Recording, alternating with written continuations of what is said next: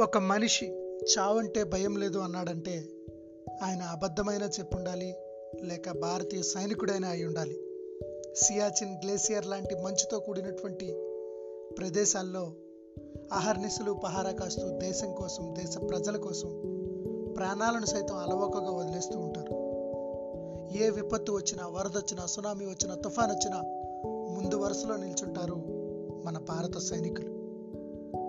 ప్రపంచంలోనే అత్యంత ఎత్తైన బెయిలీ బ్రిడ్జిని నిర్మించింది మన భారత సైనికులని మనలో చాలా మందికి తెలియదు రెండు వేల పదమూడు ఉత్తరాఖండ్లో వరదలు వచ్చినప్పుడు ఆపరేషన్ రాహత్ అనేటువంటి కార్యక్రమం ద్వారా ప్రపంచంలోనే అత్యధిక సివిలియన్స్ని కాపాడినటువంటి ఆపరేషన్గా చరిత్రకెక్కినటువంటి ఘనత మన భారతీయ సైనికులది.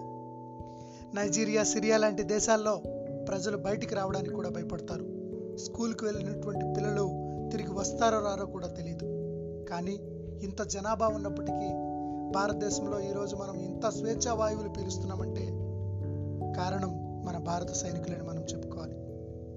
రెండు వేల పదిహేడు వరకు ఆర్మీ ఉద్యోగం అంటే మంచి జీతాలు ఉంటాయనేటువంటి అభిప్రాయం నాకు ఉండేది నేను రెండు వేల పదిహేడు ఆగస్టులో జమ్మూ కాశ్మీర్ వెళ్ళినప్పుడు జమ్మూ నుంచి కాశ్మీర్ వరకు ఉన్నటువంటి ఆ మూడు వందల కిలోమీటర్ల దారిలో ఉద్దంపూర్ నుంచి కానీ రాంబన్ నుంచి కానీ కాశ్మీర్ వరకు ప్రతి వంద మీటర్లకి ఒక సైనికుడు పహారా కాస్తూ వాళ్ళు చేసినటువంటి ఆ ఉద్యోగాలు చూస్తే వీళ్ళకి ఇచ్చేటువంటి జీతాలు చాలా తక్కువ అని అనిపించింది.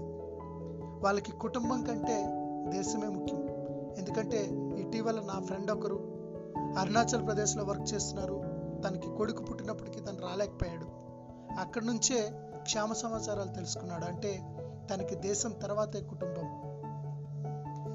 అలాగే మనకి ఆర్మీ ఫ్రెండ్స్ ఎవరైనా ఉంటే దయచేసి వాళ్ళకి నెలకో పదికో ఒక్కొక్క కాల్ చేస్తూ ఉండండి.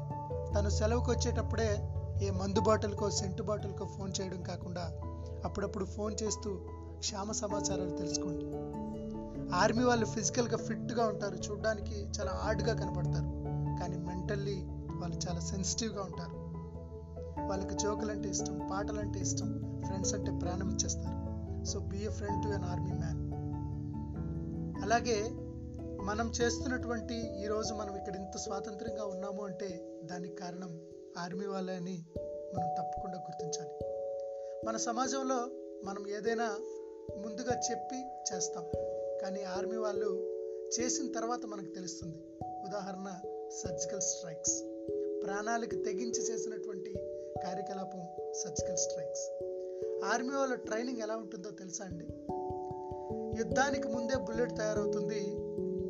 ఏ బుల్లెట్ ఎవరి పేరు మీద అయితే తయారవుతుందో వాళ్ళు దేశం కోసం ఆ బుల్లెట్కి ప్రాణం వదలాల్సిందే అనేటువంటి సిద్ధాంతం మీద ఆర్మీ వాళ్ళ ట్రైనింగ్ అనేది అవుతుంది. జై హింద్.